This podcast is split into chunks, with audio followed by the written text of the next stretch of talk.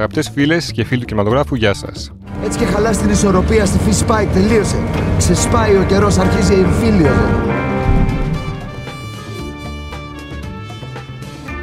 Σήμερα έχουμε την τιμή να έχουμε μαζί μας στο στούντιο τον ε, σκηνοθέτη Τζόρτζι Γρηγοράκη. Ο κ. Γρηγοράκης έδωσε ένα από τα πιο δυνατά ε, ντεπούτα στο πρόσφατο ελληνικό σινεμά, την ταινία Digger, με την οποία βρέθηκε κατευθείαν στα βαθιά και στα πολύ περιπετειώδη όμως ε, νερά, μπορεί να πει κανείς, καθώς έκανε αίσθηση το φιλμ από το Φεστιβάλ Θεσσαλονίκης που προβλήθηκε για πρώτη φορά μέχρι και μετά την πορεία που ακολούθησε σε διάφορα διεθνή. Θα μας το πει μετά στη συνέχεια ο ίδιος σκηνοθέτης. Και φτάνουμε σήμερα, την ημέρα μάλιστα που δίνονται τα βραβεία της Ακαδημίας του Κινηματογράφου, όπου το Tinker έχει 14 υποψηφιότητες, αν δεν κάνω λάθος τόσο, δεν είναι 14. Πρώτα απ' όλα, σε ευχαριστούμε πολύ που είσαι μαζί μας και ας ξεκινήσουμε με τον τίτλο της ταινίας, το Digger. Γιατί Digger και όχι ας πούμε κάτι άλλο, που ίσως μια, ένας ελληνικός τίτλος, δηλαδή πολύ, έχει πέσει πολλή συζήτηση για το θέμα αυτό του, ξενό, του ξενόφερτου τίτλου που αποφημιώνουν πολλοί Έλληνες σκηνοθέτες για τις ταινίες τους. Είναι ένα μέσο για να προβληθεί καλύτερα η ταινία στο εξωτερικό; Κοίταξε, καταρχάς ε, καλησπέρα και σε ευχαριστώ πάρα πολύ για την ε, πρόσκληση. Ο τίτλος Digger ήρθε, κοίταξε, καταρχάς το Εσκαφέας δεν ακούγονταν καλά. Ε, δεν ήταν έβυχο αρκετά. Δηλαδή, εγώ το κάνω σαρδάμ για να το πω. Εξ, εξκαφέας. Αυτό ήταν το ένα. Αλλά το πιο σημαντικό ήταν ότι αυτό που όταν αποφασίστηκε αυτός ο τίτλος από το σενάριο δηλαδή και, και κόλλησε και έδεσε με, το, με την ιστορία αυτή που θέλαμε να πούμε μας έκανε, έχει ένα διπλό νόημα στα αγγλικά. Επειδή ο εσκαφέας είναι μόνο ο εσκαφέας, δηλαδή στα ελληνικά αναφέρεται μόνο στο μηχάνημα. Ενώ στο, στα αγγλικά παίρνει και την λογική του εσκαφέα που, είναι, που αναφέρεται στο βιομηχανικό τέρας ο οποίος είναι ας πούμε ο εχθρός του πρωταγωνιστή αλλά και στο σκαφιά, σε αυτόν που σκάβει. Ο, ο οποίος είναι ο ίδιος ο πρωταγωνιστής ε, που το βλέπω από την πρώτη σκηνή που παλεύει με τις λάσπες και σκάβει για να σώσει ας πούμε, την περιουσία του. Αλλά είναι και ένα συμβολικό εσωτερικό σκάψιμο των δύο κεντρικών ηρώων, ας πούμε, για να. Πολύ σωστό είναι αυτό. Ε, θα σε διακόψω λίγο για να πούμε λίγο και το, το νόημα, μάλλον την υπόθεση της ταινίας, να μπουν στο κλίμα και οι ακροατές. Να πούμε ότι ο ήρωας είναι ο Νικήτας, τον οποίο υποδίεται ο Βαγγέλης Μουρίκης, που ζει αποτραβηγμένο στο κτήμα του. Στην ε, Χαλκιδική, νομίζω, είναι το κτήμα αυτό. Στην καρδιά ενός πανέμορφου δάσους, όπου αντιστέκεται στην μεγαλύτερη απειλή που είναι μια εταιρεία βιομηχανική που αλλοιώνει το περιβάλλον και η, τα αφεντικά της εταιρείας αυτής διεκδικούν τα χωράφια, τα κτήματα των ε, ντόπιων για να επεκτείνουν τις δραστηριότητές τους. Και στο πλαίσιο αυτό έχετε και μια άλλη ανατροπή για τον ήρωα όπου εμφανίζεται ο γιος του από τα παλιά τον οποίο έχει να δει πάρα πολλά χρόνια. Αλήθεια, γιατί έχει να τον δει τόσα πολλά χρόνια; Τι συνέβη στη ζωή αυτού του ανθρώπου; Και άφησε το γιο του δηλαδή, χωρίς να τον έχει δεν θέλω να πω πάρα πολλά σε επίπεδο spoiler. Επειδή Όχι, spoiler να το αποφύγουμε. Δεν έχει ναι, βγει ναι, ακόμα στους κινηματογράφους, βγαίνει αύριο. Οπότε, κοίταξε, ας πούμε ότι έκανε ένα λάθος στη ζωή του. Δηλαδή, είναι ένας άνθρωπος ο οποίος η ύπαρξή του έχει ταυτιστεί άμεσα με αυτό το δάσος το οποίο κατοικεί ε, τόσα χρόνια το προστατεύει και τον προστατεύει. Δηλαδή αυτός είναι ο προσανατολισμός στη, στη ζωή του και αυτό αγαπάει, ας πούμε, πιο πολύ απ' όλα. Κάπως διαλύθηκε η οικογένειά του και αυτός έμεινε εκεί πέρα. Δεν μπορούσε να φύγει. Και το βλέπουμε κιόλας ότι αυτό είναι και το δίλημα που ουσιαστικά το ζόρι που τραβάει ο ήρωας αυτός. Δηλαδή βρίσκεται σε ένα περιβάλλον στο οποίο απειλείται, είναι σαν ένα διέξοδο για αυτόν, αλλά δεν μπορεί να φύγει από εκεί πέρα γιατί αν φύγει είναι σαν να πεθαίνει, γιατί είναι ό,τι έχει. Αλλά αν μείνει πάλι αργό πεθαίνει. Είναι σαν να χτυπάει το κεφάλι του στον τοίχο αιμονικά, γιατί είναι, είναι λες και μια, είναι μια ιστορία Δαβίδ και Γολιάθ. Δηλαδή τα βάζει μόνος του με ένα τέρας. Έναν αγώνα που ξέρει ότι δεν πρόκειται να κερδίσει, αλλά θα συνεχίσει να το δίνει μέχρι το τέλος. Έχει γραφτεί στον τύπο ότι το φιλμ είναι ένα σύγχρονο ελληνικό western. Ε, Συμφωνείς με αυτό το χαρακτηρισμό; Ωραίος είναι. Είναι καλός. Ναι. ε, Ωραίος Παρότι, είναι, ξέρεις, ε, ωραίος είναι, αλλά στα αλήθεια η ταινία ε, θέλει να, δηλαδή δεν έχει να κάνει τίποτα με τα κλασικά western, προφανώς που έχουμε στο μυαλό μας. Έχει κάποιες θεματικές από τα western, ε, όπως ακόμα και η σύγκρουση του πατέρα γιου, που είναι το κεντρικό ε, στοιχείο που πραγματεύεται η ταινία, το γεγονός ότι περιβάλλεται από την άγρια φύση, τα θέματα ας πούμε της περιουσίας, της, της γης, της κληρονομιάς της οικογένειας, οι αντιπαλότητες και η βία είναι, είναι χαρακτηριστικά των western. η ταινία στα αλήθεια όμως θέλει να ανατρέψει το είδος. Ε, βλέπουμε λοιπόν τον ήρωα που επιλέγει να ζήσει μόνος τους σε αυτό το περιβάλλον, απομονωμένος. Εσύ θα μπορούσες να ζήσεις έτσι; Πολύ δύσκολη απόφαση. Mm. Πολύ δύσκολη απόφαση. Αυτό, ε, με αυτόν τον τρόπο, χωρίς ε, να έχω την επαφή αυτή, ε, είναι σαν μοναχός. Δηλαδή είναι σαν να ζητάς έναν άνθρωπο της πόλης, ένα παιδί της πόλης. Είσαι παιδί της πόλης. Είμαι παιδί της πόλης. Είμαι μεγα... γεννημένος και μεγαλωμένος στην Αθήνα. Περιοχή, γειτονιά; Ε, στα βόρεια προάστια. Και θέλω να πω, δεν νομίζω ότι θα μπορούσα να ζήσω. Γιατί εντάξει, να πας να μείνεις, ας πούμε, στη φύση, σε μια παραλία, σε ένα βουνό, να κατασκηνώ, να κάνεις για τρεις μήνες. Αλλά το χειμώνα, το πώς τη βγάζεις, ας πούμε, σε ένα χειμώνα, νομίζω ότι είναι μια πολύ δύσκολη απόφαση. Και μεγάλη, απο... μεγάλη ε, αφοσίωση αυτή που, που, που, και τίμημα που έχει πάρει αυτός ο ήρωας. Και το λέει κιόλας. Δηλαδή το, το δάσος πρέπει να το αγαπάς πολύ για να το αντέξεις. Ναι. Το, είναι μια τάκα που λέει σε κάθε φάση. Ναι, είναι και ταινία. στο τέλος της ταινίας με τον γιο του εκεί που είναι από τις πιο δυνατές σκηνές αυτή. Όντως. Τι σημαίνει για σένα η σχέση πατέρα γιου, ε, Έχεις βάλει βιωματικά στοιχεία μέσα σε αυτό το σχήμα που βλέπουμε στην Εντάξει, σίγουρα η, πατέρα γιου, η σχέση πατέρα γιου αρχιετυπικά έχει σύγκρουση. Οπότε αφενός ε, νομίζω είναι κάτι το οποίο τα βιώνει περισσότεροι, οι περισσότερες σχέσεις με αυτόν τον τρόπο. Από τη φύση της δηλαδή είναι συγκρουσιακή η σχέση. Και μετά, δηλαδή αφενός είναι αυτή η σχέση και, αυ- και αφετέρου είναι πώ στην πορεία της σχέσης αλλάζει αυτό το πράγμα. Δηλαδή κάποια στιγμή ο γιος γίνεται ο πατέρας και ο πατέρας γίνεται ο γιος. Δηλαδή σε κάποια φάση θα μεγαλώσει ο πατέρας, οπότε θα, θα, θα αναγκαστεί ο γιος να φροντίζει τον πατέρα πια. Δηλαδή, γιατί έχουμε αυτή την εξέλιξη ουσιαστικά. Ε, μπορεί να δίνεται με μια εικόνα αυτό προς το τέλος της ταινίας, αλλά αυτή είναι η εξέλιξη. δηλαδή μπαίνει ο ένας στο ρόλο του άλλου και τότε ίσως είναι και όταν καταλαβαίνει, υπάρχει και μεγαλύτερη κατανόηση ως προς τους ρόλους, Ναι. άρα ως προς τη σχέση. Το σενάριο το έγραψες μαζί με το Βαγγέλη Μουρίκη. Το, ναι, το, το έγραψα μαζί με τη Μαρία Τιβότη και το Μα- Βαγγέλη το ναι. Μουρίκη, ε, με αυτές τις δύο συνεργασίες. Η, η αρχική ιδέα ποιανού ήταν, πώς ξεκίνησε το. Η αρχική ιδέα ήταν αυτή η ιδέα ενός ανθρώπου, αυτού του ερημίτη, ας το πούμε, ο οποίος ε, ζει στην καρδιά ενός δάσου. Και υπάρχουν τέτοιες περιπτώσεις ανθρώπων. Ε, το έχουμε διαβάσει και, και στην Ελλάδα και στο εξωτερικό, δηλαδή έχω, έχω έρθει σε, σε επαφή με τέτοιου είδους ας πούμε ιστορίες και επειδή με με ενδιαφέρει πάρα πολύ να...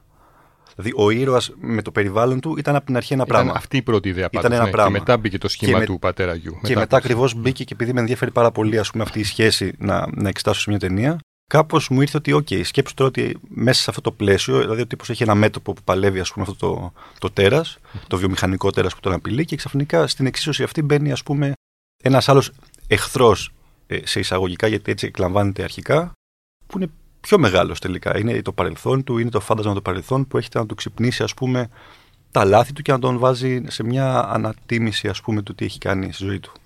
Πέρα από αυτό το οικογενειακό δράμα ας πούμε, που υπάρχει στο φιλμ, ε, η ταινία είναι και, έχει και ένα πολιτικό πρόσημο.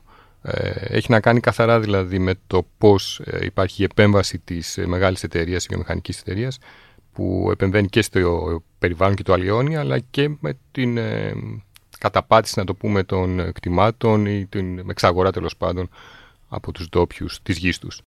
Θα μπορούσα να πεις ότι υπάρχουν αναφορές από την ε, αληθινή πρόσφατη περιπέτεια στις κουριές Χαλκιδικής; Κοίταξε, τέτοιου είδους περιπτώσεις, δηλαδή η έρευνά μου έχει ξεκινήσει από την Ελλάδα και από ό,τι έχει γίνει στις κουριές και σε άλλα μέρη. Στις κουριές ήταν μεγαλύτερης κλίμακας, νομίζω, όλο αυτό το πράγμα. Και μετά επεκτήθηκε σε διάφορα μέρη του κόσμου. Ε, δηλαδή, και είδα ότι πα- παντού υπάρχουν παρόμοια, μια παρόμοια συνταγή ε, και παρόμοιες αναφορές, αλήθεια.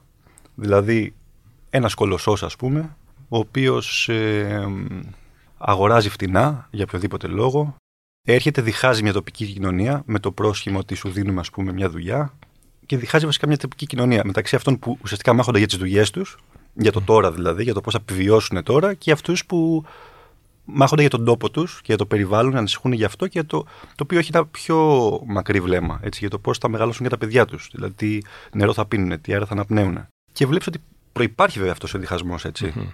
Δηλαδή δεν είναι, δεν είναι ότι μια εταιρεία έχει και διχάζει κάτι. Ή- Ναι. Υπάρχει μια κοινωνία ήδη διχασμένη και πολλωμένη και νομίζω έχονται αυτ, αυτού του τύπου ας πούμε οι, οι βιομηχανίες και πατάνε πάνω σε αυτό και τα καταφέρνουν. Καταφέρνουν δηλαδή για ένα βραχυπρόθεσμο κέρδος ας πούμε να ξεπατώσουν ένα ολόκληρο σύστημα το οποίο εν τέλει ε, δεν είναι ανάπτυξη, μας πάει πίσω στα αλήθεια. Δηλαδή είναι ενάντια ας πούμε στον άνθρωπο. Αυτός ο διχασμός της ελληνικής κοινωνίας, ε, από πού νομίζω ότι προέρχεται, δηλαδή ιστορικά το έχεις μελετήσει. Κοίταξε, είναι τώρα να... πολύ βαθιά ανάλυση και Mm. θα πάμε δηλαδή να κάνουμε Θα μια ξεφύγουμε ανάλυση. πολύ, ναι. ναι, αλλά δεν, δηλαδή στη- στην Ελλάδα, αν θες να μιλήσουμε για την Ελλάδα, είναι από τον εμφύλιο. Μμμ. Δεν, δεν- δεν είναι, δηλαδή, τώρα, και πιο, Ίσως ξέρεις, και πιο πριν, ναι. Ναι, αλλά θέλω να σου πω, είναι, από εκεί ξεκινάει αυτό. Έτσι. Και στα συγκεκριμένα μέρη, στη Χαλκιδική, ας πούμε, έχει μεγάλη ιστορία.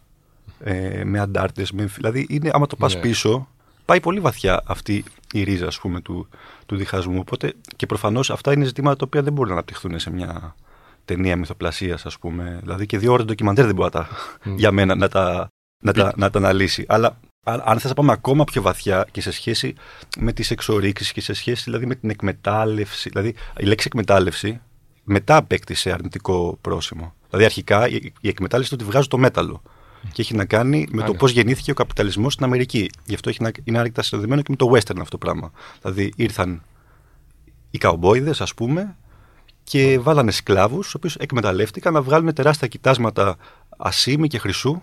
Έτσι. Ε, και ήρθε η νέα, ας πούμε, τάξη πραγμάτων, ουσιαστικά οικονομική τάξη πραγμάτων τότε, με την καταπάτηση, ας πούμε, των δυτικών στους αυτόχθονες ε, ηθαγενείς, έτσι, και δημιουργήθηκε μια νέα οικονομία και ένα νέο σύστημα. Από όλο αυτό. Έτσι, και η εκμετάλλευση, και επειδή ήταν οι σκλάβοι δηλαδή που φέρνανε, και βγάζα, α, αυτό, από εκεί ξεκίνησε αυτή η ιστορία. Έτσι, ε, γιατί η εκμετάλλευση σημαίνει βγάζω το μέταλλο. Δεν είναι τρομερό όμως ότι μετά από τόσο καιρό, τόσα χρόνια, μιλάμε για καταστάσεις δεκαετιών. Ότι τα πράγματα αντί να βελτιώνονται, μάλλον χειροτερεύουν. Δηλαδή το νέο πρόσωπο που έχει ο καπιταλισμός, ο νέος καπιταλισμός, ε, φτάνει σε ακόμη πιο απάνθρωπες συνθήκες ε, εκμετάλλευσης. Κοίταξε, τώρα αυτό είναι πολύ σχετικό. Γιατί μιλάμε για πα- πα- παγκόσμια. Οπότε θέλω να πω, αυτό υπήρχε ας πούμε πριν πόσους αιώνες που συζητάμε, ενώ υπήρχαν κάποιοι άνθρωποι που είχαν σκλάβους. Αν το συγκρίνεις με αυτό, Έχει μια συνέχεια. όχι, οκ, θεωρη- μπορεί να- θεωρητικά θα μπορούσε να είναι καλύτερα τα πράγματα. Θεωρητικά, ναι. Γιατί πια, ας πούμε, οι σκλάβοι είναι εθελοντές που γουστάρουν. Γιατί Α, θέλουν έτσι να πάρουν ακριβώς- ένα, Μα έτσι γιατί ακριβώς θέλουν να λειτουργούν πάρουν- οι γιατί θέλουν- μηχανισμοί γιατί του θέλουν να πάρουν ένα συστήματος. τζιπ. Ναι, ακριβώς. Οπότε είναι πολύ σχετικό. Το Είναι αποτέλεσμα δύσκολο να όμως- σε απαντήσω. Και Ναι, αυτό, το, αυτό το διτό πράγμα προσπαθεί να παίξει ταινία με αυτό το πράγμα. Δηλαδή υπάρχει ένα, υπάρχουν διαφορετικά point of views και από πλευράς ανθρώπου όλοι έχουν δίκιο εκεί πέρα μέσα. Ανεξάρτητα αν εγώ ή εσύ ή οποιοδήποτε μπορεί να μην συμφωνεί ε, με τις επιλογές τους, αλλά είναι λίγο η αρχαία τραγωδία αυτό έχει. Όλοι έχουν δίκιο και κανείς δεν μπορεί να βρει το δίκιο του. Ε, είναι μια τραγωδία με έναν τρόπο αυτό το πράγμα. Έτσι δεν είναι. Δηλαδή, ε, όλοι έχουν κάπως δίκιο και όλοι είναι μπλεγμένοι, ας πούμε, σε ένα. Και είναι και ένας φαύλο κύκλος. Ακριβώς.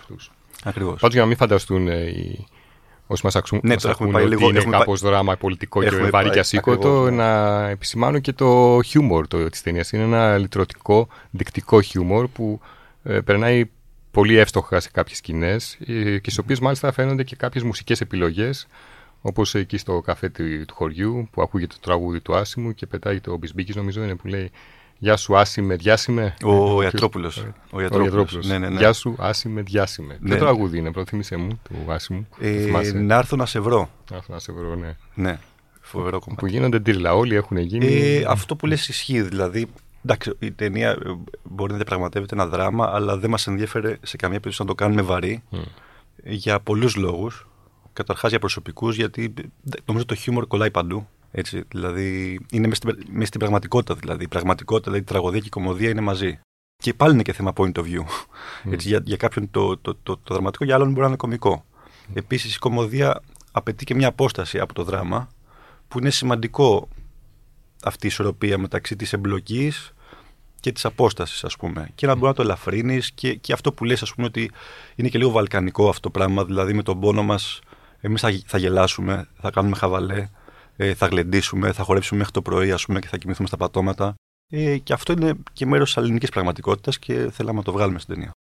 Ποια σκηνή ήταν η πιο δύσκολη. Ε, θυμάμαι την, την αρχική, μία από τις αρχικές σκηνές, όπου είναι κάποιες εικόνες της φύσης, μια πανέμορφη και απειλητική όμως ταυτόχρονα φύση, που υπάρχει μια ησυχία που όμως κρύβει κάτι. Και ξαφνικά βλέπουμε τον έναν άντρα, τον ήρωα, τον Μουρίκιο, που έρχεται αντιμέτωπος με χυμάρους και βλέπει τις άμυνες του να διαλύονται.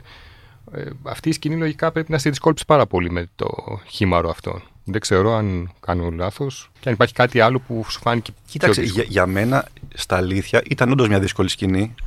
Αλλά οι σκηνές οι οποίες έχουν ειδικά εφέ και χαίρομαι κιόλας που, που που ο Μαρθέος ο Βούλγαρης και η Δάφνη Καλογιάννη, που είναι το, ο δεύτερο παραγωγής και σκηνογράφος, είναι και υποψήφοι για, για τα ειδικά εφέ, ήταν πολύ δύσκολες, αλλά στο σχεδιασμό τους.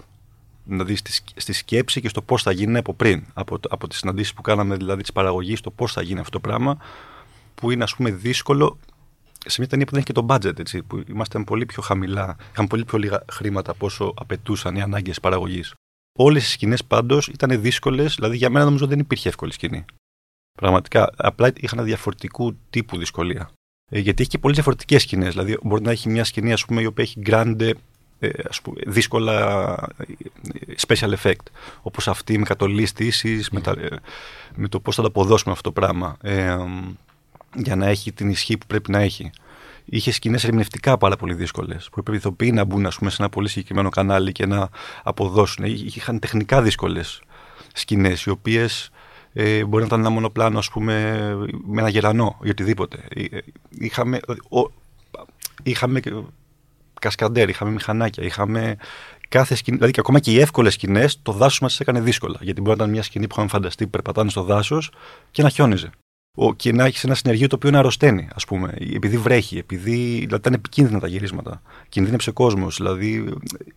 Ξέρεις, και, και δεν είναι και καμιά φορά αυτό που βλέπεις ε, απλό μπορεί να είναι πάρα πολύ δύσκολο. Μπορεί να βλέπεις μια έκρηξη, ας πούμε, με, με δυναμίτη στο, στα ορυχεία και να ήταν το πιο απλό, το πιο απλό mm. φαινομενικά γιατί ουσιαστικά ήταν μια δράση που γινόταν πραγματικά στα ορυχεία και εμεί αυτά την, την καταγράψαμε.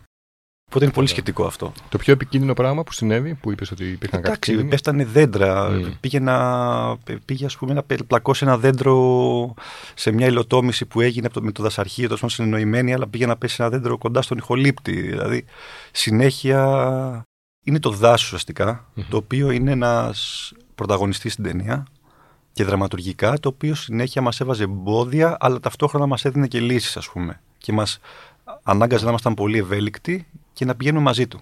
Δηλαδή, χάσαμε μέρε γυρίσματος. Ε, ξαφνικά ξυπνούσαμε το πρωί και είχε χιόνια. Η...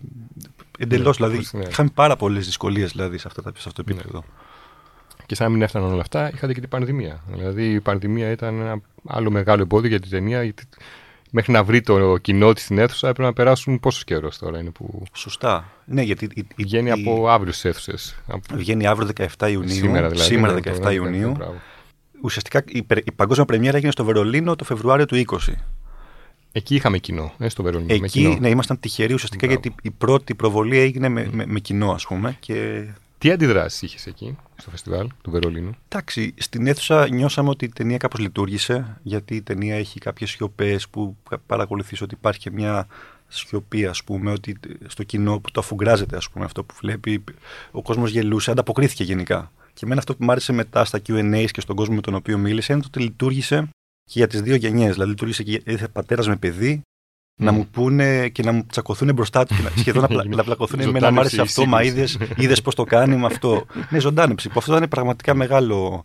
Ότι δηλαδή, έπιασε τις δύο γενιές, που είναι η, δύο βασική, η σύγκρουση της ταινίας, και έπιασε και τις γυναίκες που ήταν πολύ σημαντικό για μένα, γιατί φαινομενικά είναι μια ταινία για άντρες, ναι, που λέμε western, λίγο, έχει αντρίλα, έχει λίγους γυναικείους ρόλους. Έχει έναν πολύ βασικό της Σοφίας Σκόκαλη, η οποία είναι φανταστική και πολύ σημαντικός ρόλος, γιατί ουσιαστικά οι δύο άντρες παλεύουν για, για την απουσία μιας γυναίκας και mm-hmm. πονάνε. Και έχει να κάνει δηλαδή με μια άλλη την ευαισθησία πούμε, του ανδρισμού που έχουν βάλει το εγώ τους, ποιο έχει πονέσει περισσότερο που έχασε αυτή την γυναίκα.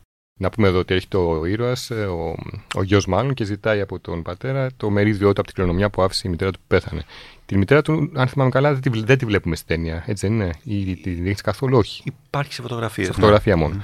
Είχες σκεφτεί να την ε, βάλεις σε κάποιο flashback ή όχι; Ή ήταν από την όχι, αρχή Όχι, όχι. Flashback νομίζω αισθητικά δεν είναι κάτι δεν το οποίο θα, θα με ενδιαφέρε, τουλάχιστον στη συγκεκριμένη ιστορία.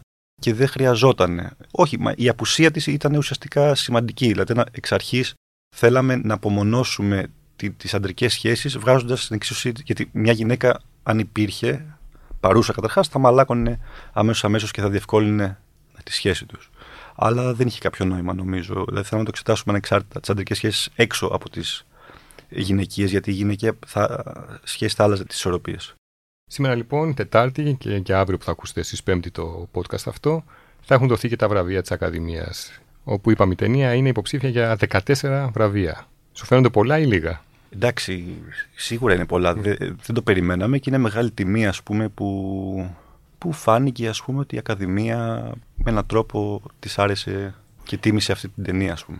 Και αν αύριο κερδίσεις το, σήμερα το βράδυ και έχεις κερδίσει το τίτλο του καλύτερου εμφανιζόμενου σκηνοθέτη, ας πούμε καταρχά αυτό που φαίνεται το πιο εφικτό. Εντάξει, μεγάλη τιμή, δεν το συζητάω. Ε, μεγάλη χαρά δεν είναι. Πρωτοεμφανιζόμενο είναι όντως η πρώτη μου μεγάλου μήκους. Έχω κάνει αρκετές μικρού. Δηλαδή, άμα βάλεις τις μικρού, έχει κάνει 7-8 μικρό, άμα τις βάλεις όλες μαζί, είναι σαν να έχω κάνει και μια μεγάλη σε διάρκεια. Mm. Τώρα λέω, δεν σημαίνει κάτι αυτό. Το εγχείρημα της μεγάλου μήκους νομίζω ότι είναι ένα μεγάλο άλμα για οποιοδήποτε. Δηλαδή, ό,τι και να έχεις κάνει πριν, είτε έχεις κάνει μία είτε δέκα. Ε, γενικά το εγχείρημα της μεγάλου μήκους είναι ένας άθλος στην Ελλάδα. Mm.